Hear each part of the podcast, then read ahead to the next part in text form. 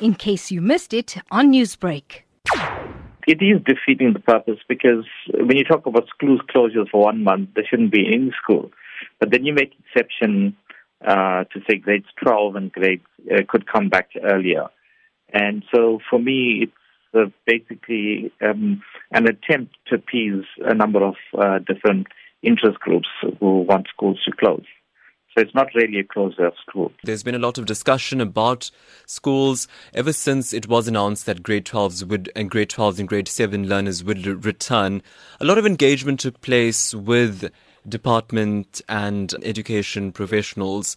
You know, do you think that the process was effectively handled? Look, I think we are in a situation where there's so much of um, uncertainties about a whole range of things, including when the peak is and the number of learners and teachers being affected by the disease, as well as you know the implications of uh, community transmission of the disease. So um, it's a very complex uh, situation, and therefore any decisions that we make will always be treated as being tentative uh, until new information is available.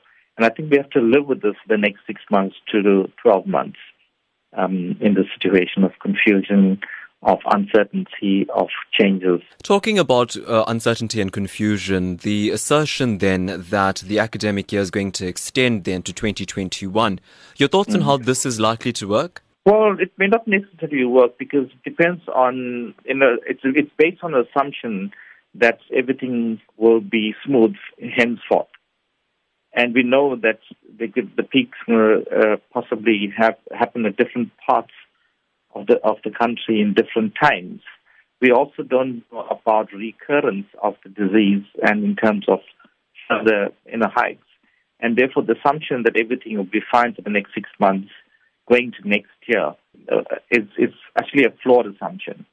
So even if we to shift the year, academic year into the next year, it's not going to materially make a difference to what students should be learning. And let's talk about the ultimate point that many have been discussing the impact on the learner, the uncertainty. You go to school, then school closes again. If somebody tests positive in the school, then it does close again for isolation.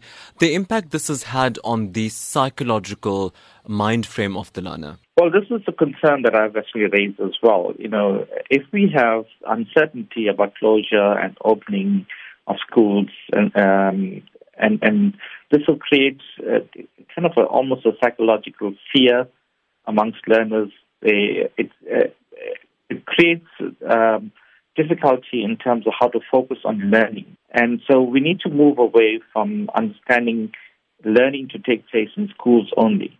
Newsbreak, Lotus FM, powered by SABC News.